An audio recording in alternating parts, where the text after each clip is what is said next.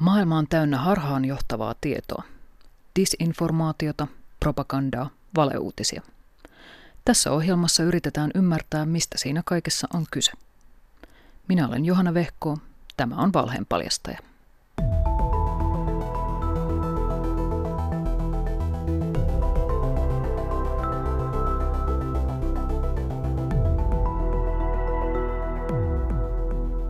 Miksi ihmiset uskovat vääräksi todistettuun tietoon?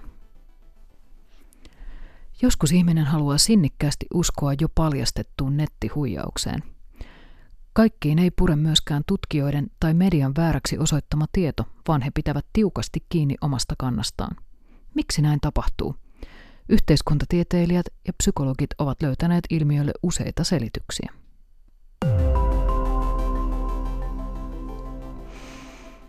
Yhdysvaltain armeija aloitti kesällä 2015 valtavan useita osavaltioita kattavan sotaharjoituksen. Yhdessä näistä osavaltioista, Teksasissa, heräsi epäilys. Mittavan teksasilaisjoukon mielestä Jade Helm 15 nimellä tunnettu harjoitus oli hallituksen salajuoni Teksasin valtaamiseksi. Heidän mielestään demokraattihallinto halusi asettaa Teksasiin poikkeustilan ja käyttää suljettuja Walmart-kauppoja niskoittelevien kansalaisten prosessointiin – Jopa itse Chuck Norris kuului salaliittoteorian kannattajiin. Yhdysvaltain liittovaltion hallinnon vakuuttelut siitä, että kyseessä oli aivan tavanomainen sotaharjoitus, eivät vakuuttaneet salaliittoon uskovia. Päinvastoin monen usko sai selityksistä uutta pontta. Yhdysvalloissa elää myös merkittävä joukko ihmisiä, jotka eivät suostu uskomaan, että heidän entinen presidenttinsä Barack Obama on syntynyt Yhdysvalloissa ja että hän on kristitty eikä muslimi. Muutama vuosi sitten suomalainen nainen rakensi monimutkaisen nettihuijauksen, jonka mukaan teini-tyttö olisi tehnyt koulukiusaamisen vuoksi itse murhan. Tyttö ei ollut olemassa muualla kuin naisen mielikuvituksessa, mutta hän sai tuhannet ihmiset uskomaan, että Elisan tapaus oli totta. Asiaa toki auttoivat lukuisat toimittajat, jotka niin ikään ottivat satuilun todesta – kun niin sanottu enkeli Elisa huijaus purettiin pala palalta Helsingin Sanomien kuukausiliitteessä, moni tarinaan uskonut ryhtyi puolustamaan sen sepittänyttä naista. Vaikka huijaus oli paljastunut, kaikkien usko ei horjunut.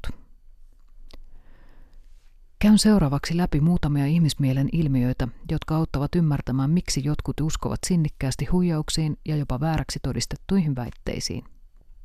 Kaksi yhdysvaltalaista misinformaation tutkijaa on vuosien ajan perehtynyt siihen, mikä saa ihmiset uskomaan nettihuijaukseen ja vääräksi todistettuun tietoon.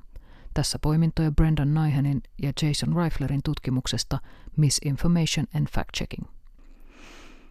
1. Lähteiden valikoiminen.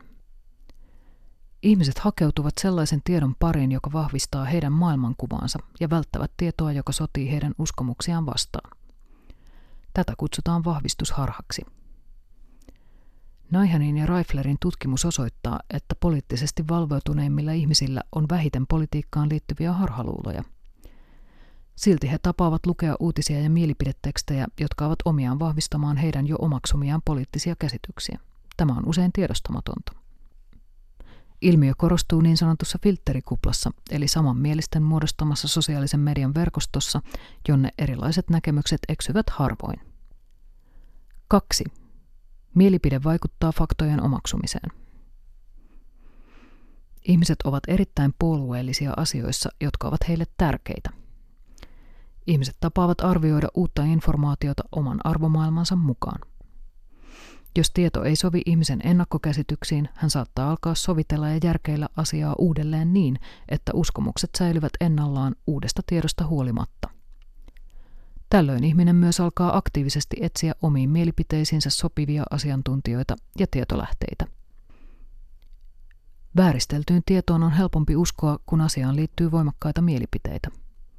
Rokotusvastainen ihminen ei hevin ala uskoa, että rokotukset eivät aiheuta autismia, vaikka hänelle näyttäisi kaikki tieteelliset todisteet aiheesta. Ilmastonmuutoksen kieltäjät uskovat vakaasti, että alan tutkijoiden valtava enemmistö on väärässä. 3. Takaiskuefekti. Kun ihmisen syvimpiä uskomuksia haastetaan, tämä usein vahvistaa näitä uskomuksia. Tästä syystä faktan tarkistus ja huhujen alasampuminen on usein vaikeaa. Takaiskuefekti saattaa syntyä, jos väärää väitettä yritetään kumota kieltämällä se. Esimerkiksi sanomalla Martti ei ole rikollinen. Hetken kuluttua kuulija muistaa vain lauseen ytimen. Martti ja rikollinen. Voi siis olla tehokkaampaa sanoa, että Obama on kristitty, kuin Obama ei ole muslimi. 4. Todellisuuden illuusio. Tutut hokemat alkavat vaikuttaa tosilta, kun niitä kuulee tarpeeksi usein. Varo toistoa. Kun tiedotusvälineet toistavat poliitikkojen väitteitä ja iskulauseita kyseenalaistamatta niiden todenperäisyyttä, ne alkavat ajan myötä vaikuttaa tosilta.